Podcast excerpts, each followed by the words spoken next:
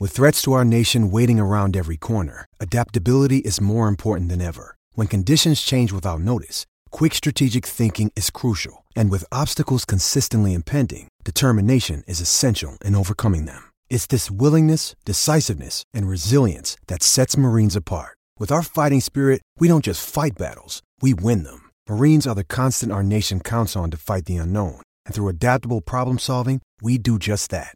Learn more at marines.com.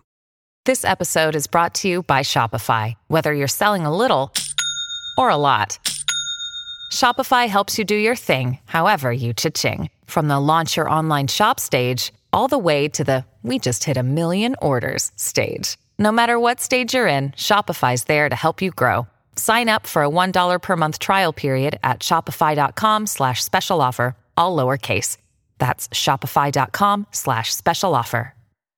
Judy was boring. Hello. Then Judy discovered ChumbaCasino.com. It's my little escape. Now Judy's the life of the party. Oh, baby, Mama's bringing home the bacon. Whoa, take it easy, Judy. The Chumba life is for everybody. So go to ChumbaCasino.com and play over 100 casino style games. Join today and play for free for your chance to redeem some serious prizes. ChumbaCasino.com. No purchase necessary. Void where prohibited by law. 18 plus terms and conditions apply. See website for details. Hello, it is Ryan, and we could all use an extra bright spot in our day, couldn't we? Just to make up for things like sitting in traffic, doing the dishes, counting your steps, you know, all the mundane stuff. That is why I'm such a big fan of Chumba Casino. Chumba Casino has all your favorite social casino style games that you can play for free anytime, anywhere with daily bonuses. That should brighten your day a little. Actually, a lot. So sign up now at chumbacasino.com. That's chumbacasino.com. No purchase necessary. VGW Group. Void where prohibited by law. See terms and conditions. 18 plus.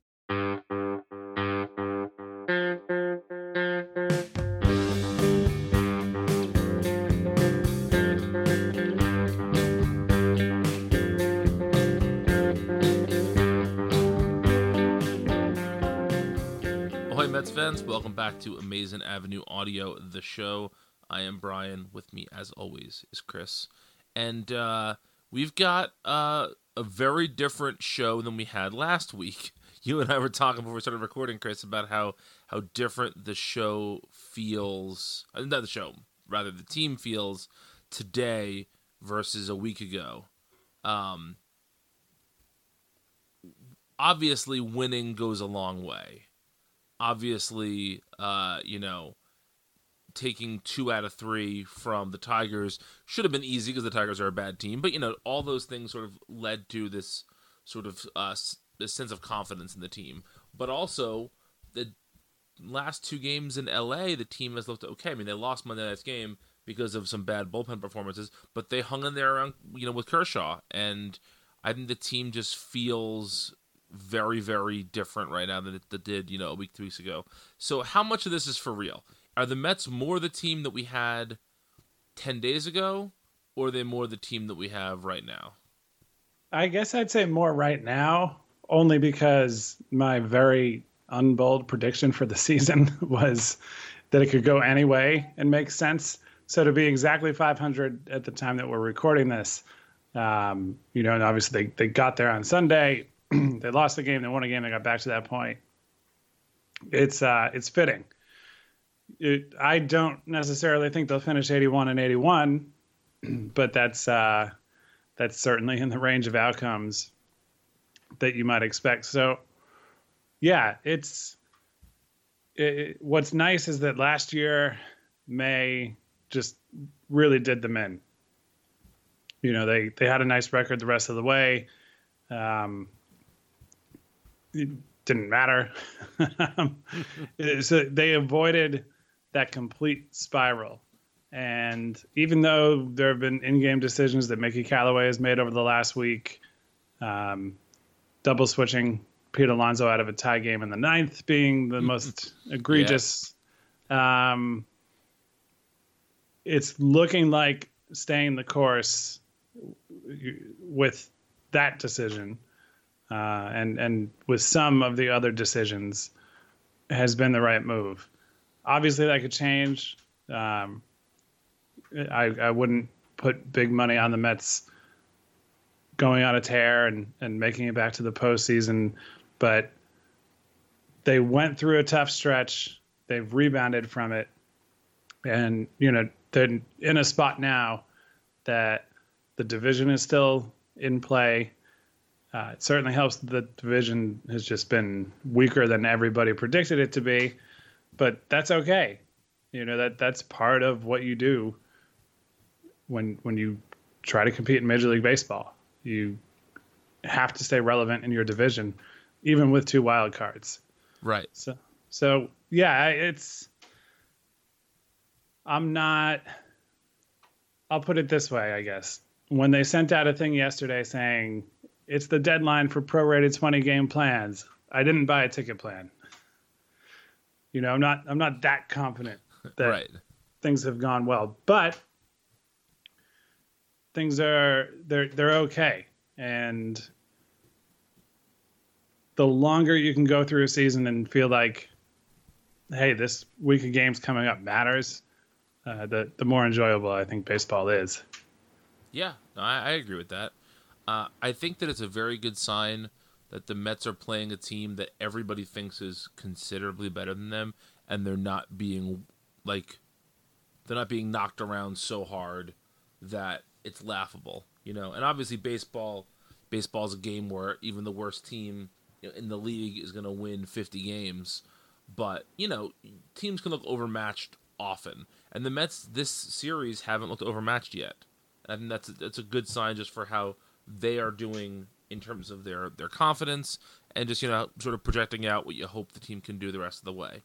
And the reason I say projecting out the rest of the way is because the Mets still have a fair amount of their roster on the disabled list. You know, off the top of my head, Seth Lugo, Justin Wilson, Robinson Cano, Jeff McNeil, Brandon Nimmo, uh, Jed Lowrie. Anybody else I'm forgetting? um Technically, Yoenis Cespedes. yeah yeah well i mean we you know we we've gotten to a point that we know he's on the injured list through the end of the season Right. Yeah. i mean it was But that's it- still it- like that's a fifth of the starting day, uh, or even a fourth of the starting day, the opening day roster. yeah You know, it's crazy. Yeah, no, it's. Uh, I feel like was it one or two episodes ago that I brought up. Oh, they haven't had to deal with that many injuries yet, and yeah.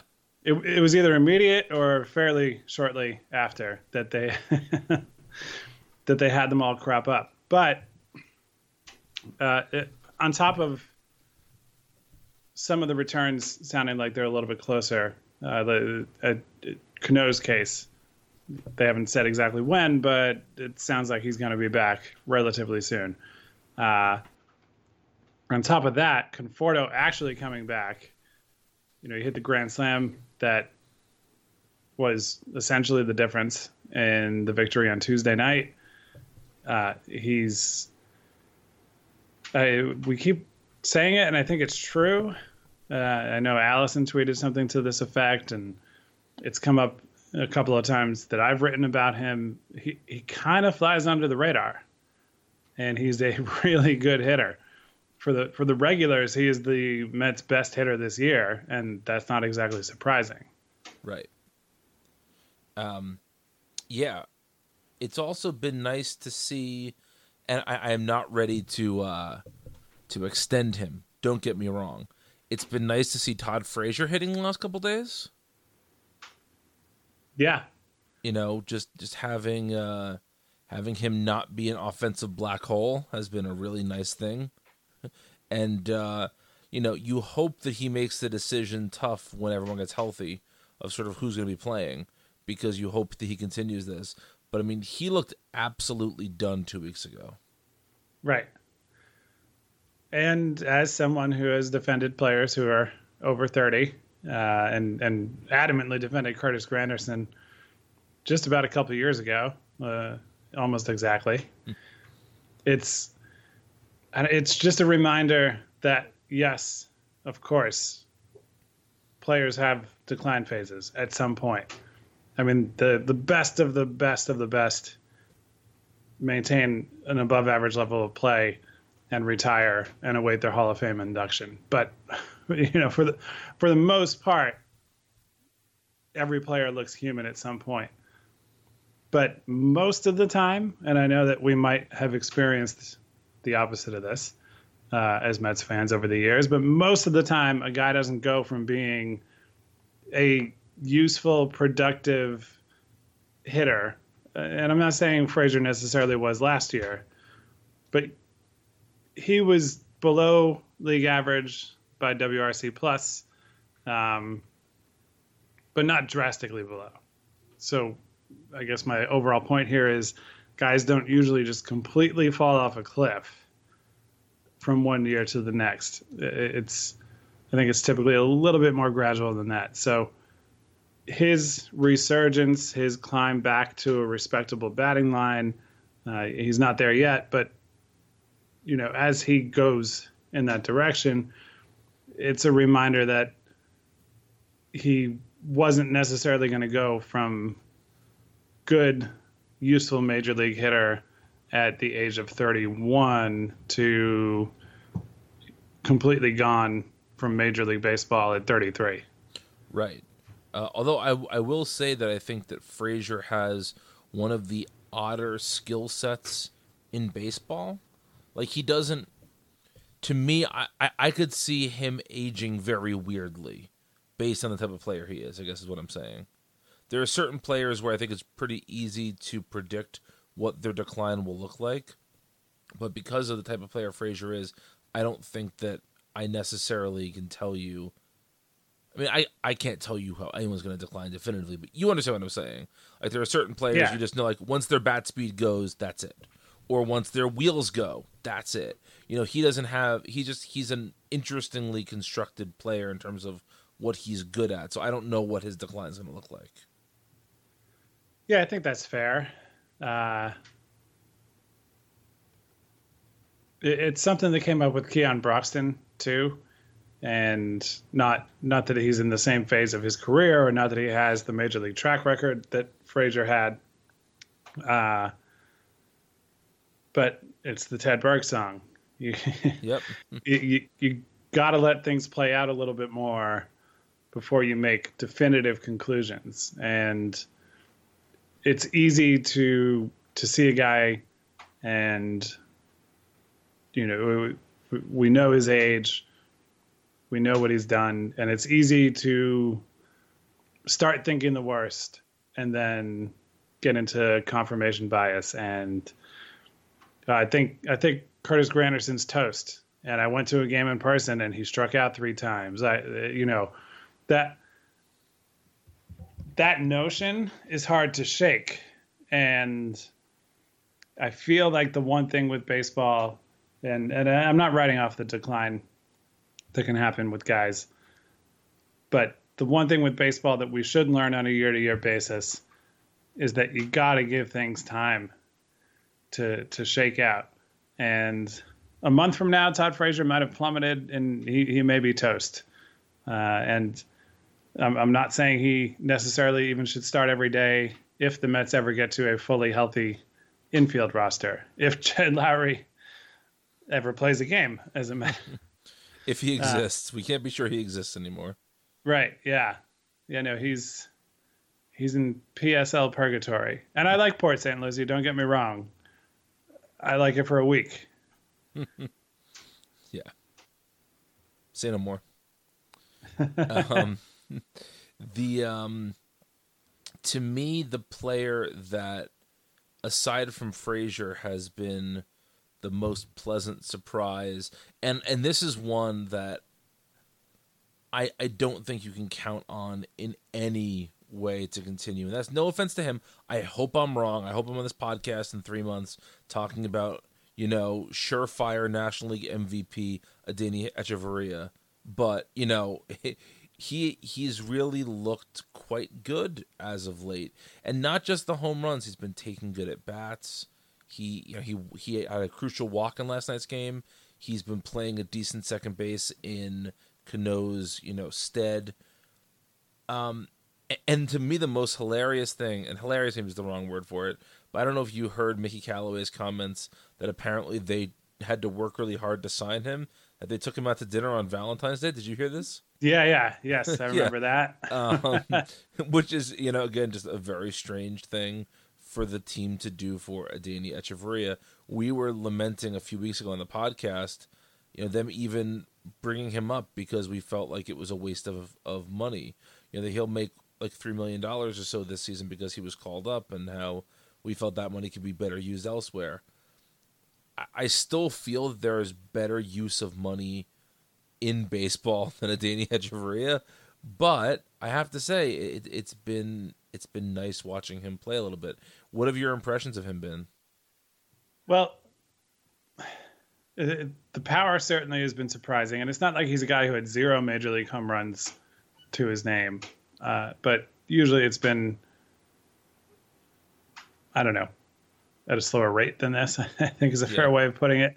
Uh, his isolated slugging right now is 275 for his career. It's 093. so, yeah. yeah, there's there's somewhat of a lightning in a bottle kind of thing going on with him right now, and he's already done more than than I would have ever expected when they signed him. Uh, you know, it's something that I do not expect to continue, and I'm rooting for it too. Of course, uh, if you're a player, uh, barring specific circumstances that have nothing to do with baseball, if you're generally if you're a player wearing a Mets uniform, I'm rooting for you to su- succeed, whether I liked you as a player before or not. Uh, and you even hear players express things like that. Um, uh, who was it?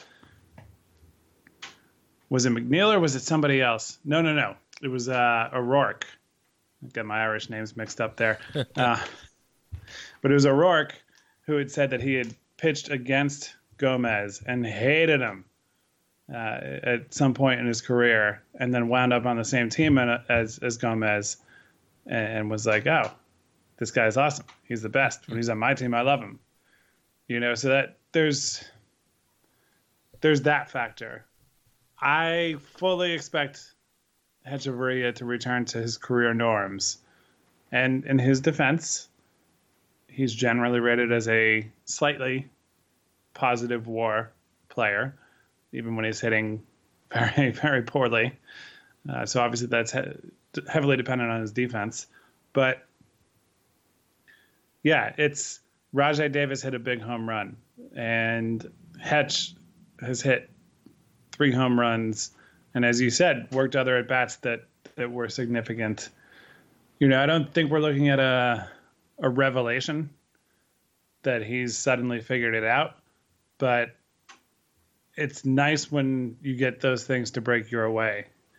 When this, you know, 2019, Rajai Davis and Carlos Gomez and Hechavarria come in and give you contributions at a time that you really need them, it makes it fun.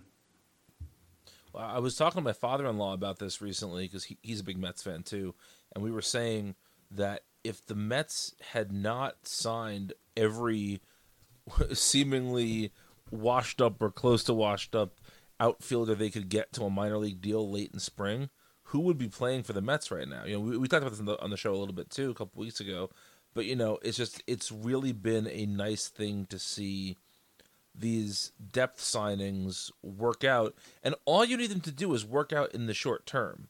You don't need to find an everyday player from those minor league signings, but the fact that they have Hechavarria playing second base for the ten days or so Cano's going to be out, you know, and holding his own and hitting a couple of home runs and all that, that really does impact your season.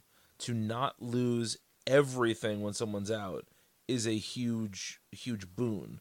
And I think that the combination of Rajai Davis and Carlos Gomez and Gregor Blanco and whoever else the Mets signed, all those guys over the course of the season will definitely not equal out to if you had a full healthy season of Brandon Nimmo, let's say, right? Uh, but getting a full healthy season of anybody these days is is risky. I mean, not just these days, any day is risky. So I, I think, I guess this is a long-winded way of me again praising the parts of the team that Brodie Van Wagenen decided needed depth and lamenting that he didn't take this same attitude towards starting pitching because for not a lot of money he could have done the same thing for the starting pitching. Right. And to a certain extent the bullpen too. Yes, agreed. I'm a little bit more forgiving on the bullpen if only just because bullpen guys are so hard to predict. Um, but anybody could have told you the Mets would have needed starting pitching depth. You know, yeah. Just, um, but yeah, is there anybody else that you particularly want to talk about in terms of the Mets? You know, their role players, uh, you know, stepping up. Hmm. Uh, I guess Gomez a little more just himself because he's a guy who I don't know. It might be easy to romanticize it because he came up through the system, made his debut with the Mets, um, was obviously a, a significant piece in the non-trade in 2015. The whole the whole history of it all. Uh, but if I'm going to say Frazier's not totally washed at 33, or, or at least suggest that he might not be, then I should be doing the same for Gomez, uh, who's the same age. So, yeah, I, look, I don't think he's going to recapture what he did in his breakout years with the Brewers. Those that was five years ago was the most recent one, you know. but he is a guy who, in 2017, had a, a, slash line that looks fairly similar to what he's doing now. Uh, not not identical, but he's not that old, and the success isn't that long ago. Where I could see him being uh, a fun player to watch, somebody who brings joy to the game because of the way he plays it, but also comes up with things that help te- helps the team win games. Um, so yeah, it's ideally I want him to be the fourth or fifth outfielder on a healthy team, but I don't know. Of of all these guys, he's he's the one who I could say he might stick around if Nimmo's neck thing and and it's already gotten one step more serious. Well, just the, was, the, the phrase "bulging disc" is never good. Right, uh, it, and it was stiff neck, injured list, and then bulging disc. Uh, I hope he's back soon, and I, I hope his struggles earlier in the season were primarily because of that. And if it's addressed, and you know he's getting to a place where he feels good, feels like he can play his normal game. Absolutely, I, I want him in there every day because we saw what he can do last year, and I don't think that was a fluke. But man, I if if the team got fully healthy and had too many outfielders, which doesn't look like it's going to be the case anytime soon, but if that did happen and you needed the roster spot, I might keep Gomez over Lagares, even though even though diminished Lagares is still definitely a center fielder, and the Mets might be short on those in that situation. Yeah. yeah. I'm just saying I would consider getting Lagares off the roster uh, before Gomez. I mean, I've known that you're a crazy person before, but this is sort of new evidence to that. Uh, you know, to, to that. No, I'm I'm half kidding. you know, it's just it, it's a to me that is very much a uh, a lot would have to happen before I felt comfortable with that because I think that Lagares is. I mean, he is a, he is a worse hitter than Gomez. No one is going to argue otherwise. But I don't know if the total package of Lagares is considerably worse than the total package of Gomez. And I think that what Gomez does is not as hard to replicate out of other pieces as what Lagares does. Yeah, I just need to see Lagares play great defense for a month. or a week, just something. I need something to get me back on board with him. Beyond this year, I'm fine. You know, this is if he can do that and just kind of be his average healthy self and or healthiest self, I should say. You know, this is a guy who his most plate appearances in a single season over the last three years is 272. Mm-hmm. But if he can go out and play center field in a way, and maybe it's just the games I've seen, or maybe it's the batting line making me, you know, be that much farther down on him that anything that goes wrong in center field, I'm fixating on. But whatever the case, if he can go out and just play that vintage A plus center field, then I might not say things like keep Carlos Gomez instead of him. But I just need I need to see it. I need something. I understand that. I do. I've also long been a Lagares apologist, and I recognize that. So we shall see, I suppose. Judy was boring. Hello. Then Judy discovered ChumbaCasino.com. It's my little escape. Now Judy's the life of the party. Oh, baby, Mama's bringing home the bacon. Whoa, take it easy, Judy. The Chumba life is for everybody. So go to ChumbaCasino.com and play over 100 casino style games. Join today and play for free for your chance to redeem some serious prizes. ChumbaCasino.com.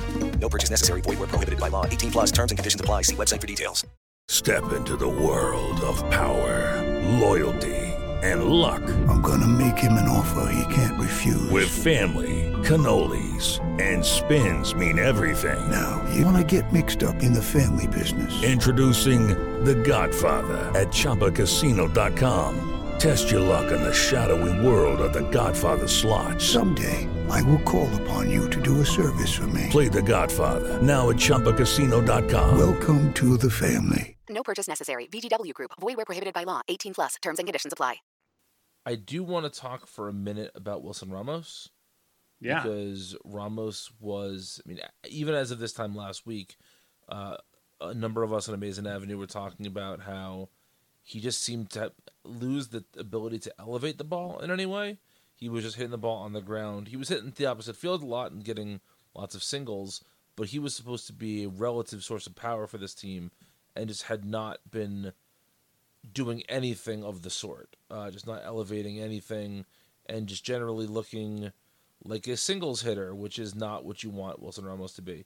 But then on Saturday, he broke out big time, drove in four runs, hit two home runs, and you know he's starting to look a little bit more like himself, sort of historically.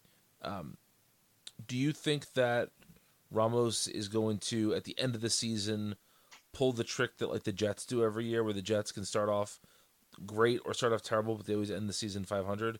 You know, is is um is Ramos going to end the season looking like Wilson Ramos? You think?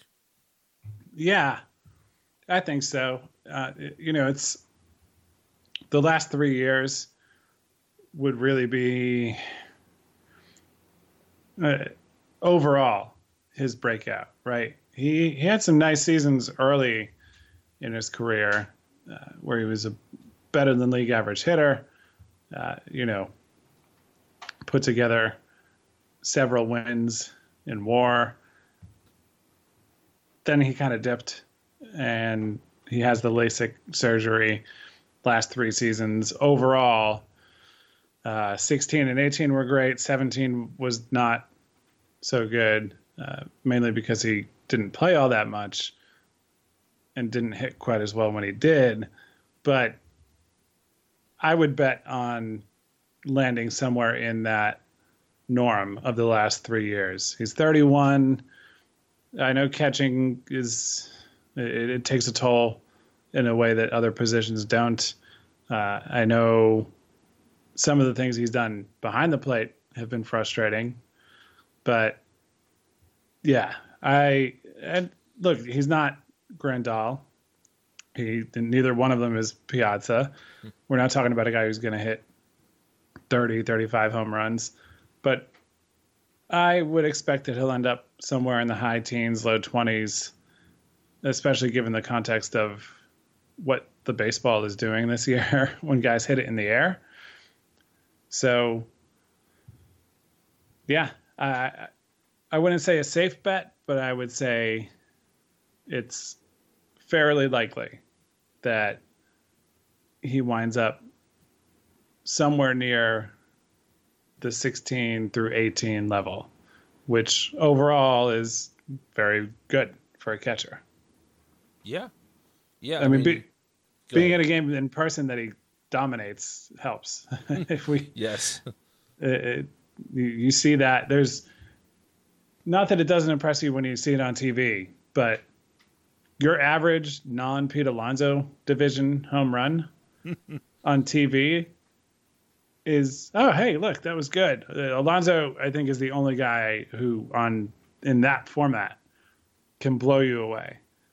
Yeah, I think it's much easier to be blown away by normal home runs when you see them in person because that gives you perspective that your television just doesn't. So I don't know. Uh, maybe and uh, we all have reasons to uh, to be on board with players. It could go back to the conversation with the scout who totally didn't work for the Twins but worked for the Twins, who defended trading him away at the time uh, vehemently to my Twins fan cousin and me, and us being sure that he was wrong. And the more Wilson Ramos does that's good in his career, the more I feel good about the conversation we had that night. um, yeah. And uh, I guess, sort of, just before we wrap up, what's the um of all of these sort of random players that we've that we've been seeing play a little bit here, a little bit there, is there one that you think has a legitimate shot at not just sticking around?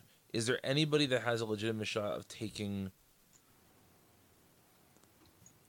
I'm trying to think of the best way to phrase this. Is there anybody who who has earned themselves a playoff roster spot, or is in the potential to offer that? You know, when you when you're really putting together your best team and you're sort of not worrying about anything but fielding the best team. Will any of these guys be in that conversation if the Mets find themselves in that position? I guess. I mean, I guess I go back to Gomez for that because there isn't that much outfield depth, and even if Nimmo is healthy, you're still looking at five outfielders, mm-hmm. uh, six if you or six and a half, seven, depending on how you count McNeil, Davis. But Gomez seems like the guy who could be that fit. I what I think in the short term will happen, especially if Hechavarria keeps keeps up any level of production over the next few days, is people will want him starting over Cano, which is insane and wrong. Yes, it is. Yes, it is. Uh, just to be clear about it, but those Gomez for the outfield depth reason, and then if you really get into like the specifics of a playoff roster, you could make an argument for Rajai Davis because he's probably still the fastest of these guys, even though he's 38. Sure. So if you wanted that speed weapon in in a postseason game, then you can make an argument that he makes sense for that kind of roster. So yeah. Uh, any any differences on your side in terms of one of these guys being the one who you would who say, hey, he might be one of the 25 best players in this organization right now? Yeah, I don't know. Um, I think that there's an argument to be made for uh, for Rajai Davis for the exact reason that you said that he is he has a skill that is hard to come by in this organization. Uh, but I think that when you look at Gomez, Gomez has the potential to be what do you want to say 75% that but also bring something else that Davis is not going to bring to the to the plate you know um, in terms of just you know being a, a, bit of a better defender and a bit of a better hitter probably at this point in his career um, so I don't know I uh, you know I know people are going to hate on this because we mentioned a playoff roster I didn't mean you know, I just meant like you said, the best twenty five players in the organization right now. Right. Um, but I think that there's there could be a, a case made for um, if this keeps up at all for Hechavarria to be the primary backup uh, shortstop. I mean, backup infielder for this team. I don't know who else would even be in that consideration right now. I mean, I guess Guillorme. Um, and I guess technically Dom Smith's a backup infielder, even though Dom Smith is really just a backup first baseman, which, Right. as we all know, is a very different thing. Although he's Uh, starting in he's starting in the outfield tonight. Oh, I saw that. It's going to be an adventure. I mean, look, I, I guess right now you might as well try it. You got nobody else to play right now, but it just seems like a big mistake. Right? Yeah. Okay, good. I wanted to make sure. I wanted to make sure you didn't turn into a Dom Smith in left field truther uh, over the last week or so. No, I, I have been talking about this organization's rich history of playing people in the outfield who don't belong there. So I kind of think just keep doing it because screw it, why not? uh, yeah, whether or not I actually uh, root for that at all times, I don't know. Yeah, I mean, I, I, I- I have been fond of saying in uh, the Amazing Avenue Slack that Dom Smith is my favorite Met right now because I, I, just think that you've really seen him. First of all, you've seen what the Mets maybe saw in him initially, uh, but more than that, you, he just seems happy now. He just seems like he's he's in a good place, and I like watching people enjoy playing baseball. So good for Dom Smith in that way. And I think that's a you know, if he can be the 2019 Lenny Harris, that's great. Good for that guy. Uh, but I don't want to see him play left field ever, ever again. So, well, after tonight, I, I do, I do want to watch tonight's game, so I have to uh, caveat there a little bit. Uh, but anyway, let's get to our music recommendations. Chris, what's your uh, what's your pick this week? So Mavis Staples has made several records this decade, and uh, there's clearly the connection. A whole lot of the music she's made has been with Jeff Tweedy, who has written, uh, or in some cases co-written with her, but in, in a lot of cases written the the songs uh, that she's performed and produced or recorded with her. Uh, so that's been uh, a, a thing that was a, a door that was opened by Wilco. Uh, she put out a record last week that she did basically the same thing with Ben Harper, and Ben Harper, I think, is somebody who uh, is extremely talented. Definitely one of the best live performers that I've seen, uh, and just super humble, super down to earth, and somebody who I think may have been classified, uh, and and I don't think his '90s and early, you know maybe early 2000s, but '90s music was bad. But there's a couple more popular songs in there that might make certain people take him less seriously than than he should be taken. So he's somebody who knows how to write, who is a hell of a singer, can play guitar and sing like that all all at the same time. So he made uh, he did the Jeff Tweedy role, uh, making a full album with Mavis Staples, and writing or co-writing all the songs and performing on it and uh, singing on I think one of them. I've listened to the album a few times, uh, so if there's any slight factual errors, my apologies. But yeah, the album is We Get By. Um, just in looking at stuff for this, I didn't realize that he had written a song called Love and Trust that she recorded uh, a few years ago. That is definitely one of her best. Uh, so, you know, those two working together, it, it's got a very different feel from the songs she's worked on and written with Tweedy. And that's good. I mean, if you're putting out albums at the rate that she is, it, it's you, you- like to hear like a little bit of a different feel. Oh, absolutely, yeah. So yeah, it's it's a subdued and the the tone of the music. The message isn't subdued, uh, but the the overall feel of it is um, sort of like stripped down, bass heavy, uh, and and just relaxing. But the things she's singing about aren't any less relevant or uh, less meaningful. So, yeah, that that's mine. It's a long, long explanation, but we get by. Mavis Staples. Uh, well, I, I did want to say, you know, I really only know Ben Harper by a couple of songs, and then a couple of people's, like, this is gonna sound so judgy of me. Like, there are a couple of kids in high school who wore Ben Harper shirts, and I judged Ben Harper based on who was wearing his T-shirts.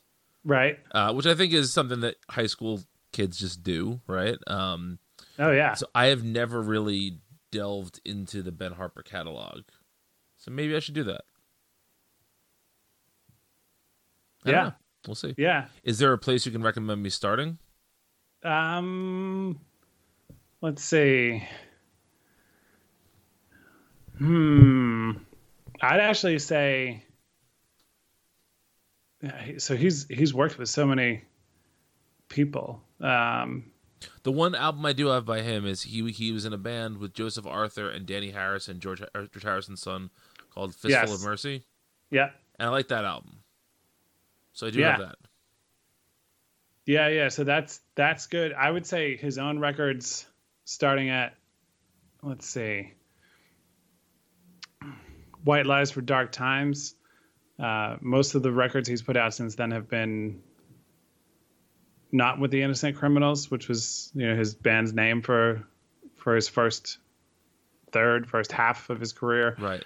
But the the two records he made with Charlie Musselwhite, the harmonica player, those those might actually be like the best window into it all. I mean, it's I, I wish he had done a live record of he played solo at Carnegie Hall, and man, that was easily one of the best shows I've ever seen. And you know, threw in he covered Atlantic City by Springsteen and just fucking nailed it. And uh, he played um, Pearl Jam song um, "Indifference." Oh wow. And he he sang that on, and he played vibraphone, and and sang that. Um, not that the covers are the only thing that makes them, but there's there's just this depth to it that the records have a they they they have it, but they don't quite fully capture the live Sure. Yeah. you know take of it. But yeah, it's I think exactly what you were saying. You know, you associate memories from when he was at his most popular with like his overall image. But uh but yeah, there's there's some really good stuff there, and some of those old songs uh, I'll I'd still happily hear them. But you know, having seen him and heard him just talk about it either in interviews or on stage, I- I know that not going back into the '90s stuff is preferable to him. You know, he he. I think he's at his most comfortable when he's doing the things that are from the last ten years. Right. Well, I definitely have to check that out more. So thank you for your uh, your knowledge there. Sure. Um, so my choice, I, I'm probably gonna butcher this name, um, but I was I was always sort of a casual fan of Stereolab. I was never a huge Stereolab fan. Um, Okay. But somebody recommended an album that came out two years ago by the female singer from Stereolab, and this is the name I'm gonna butcher. I believe it's Laetitia Sadier. Um, Okay.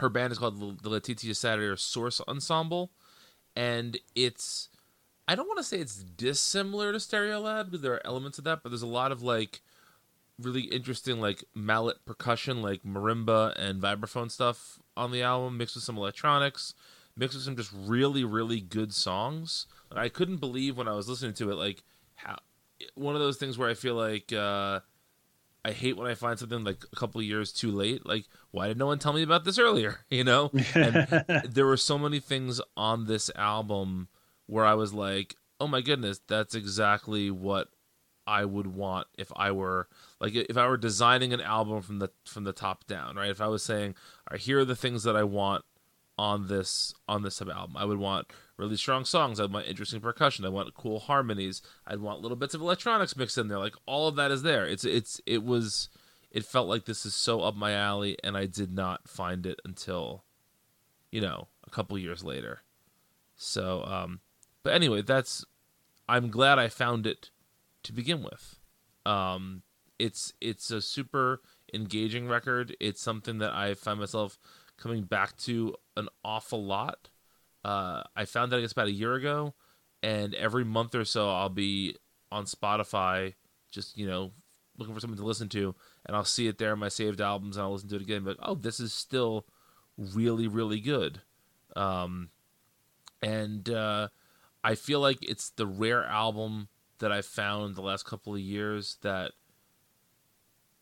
I didn't burn myself. I tend to be somebody who burns himself out, burns himself out on an album for a little while. I'll listen to the same thing like you know for two weeks straight, and then I won't touch it for a while. And I've never felt burned out on this album in the year I've been listening to it. So that's nice. Yeah, that that that's that's high praise I, from me. Yes. Um. So yeah, that's my my my choice. It, uh, the name of the album, I don't know if I said it, is "Find Me, Finding You" by Laetitia Sadier. And uh, that's going to do it for us this week. We do have an amazing avenue and conversation tomorrow, a very fun one. Chris and I just recorded it before we did this, and we were saying, like, maybe it'll go 20 minutes, maybe it'll go 25 minutes. It went an hour about.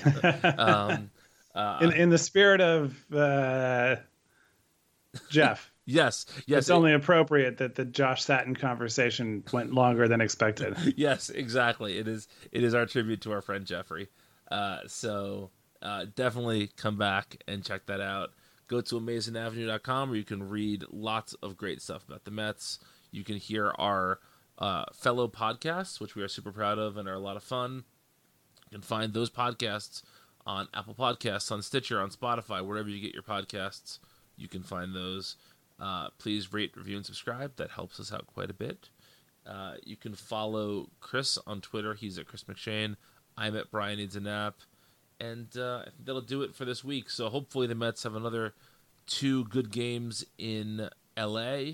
And then uh, we can hopefully be talking this time next week about the Mets having a nice road trip ahead of their return to Citi Field. And so until then, let's go Mets.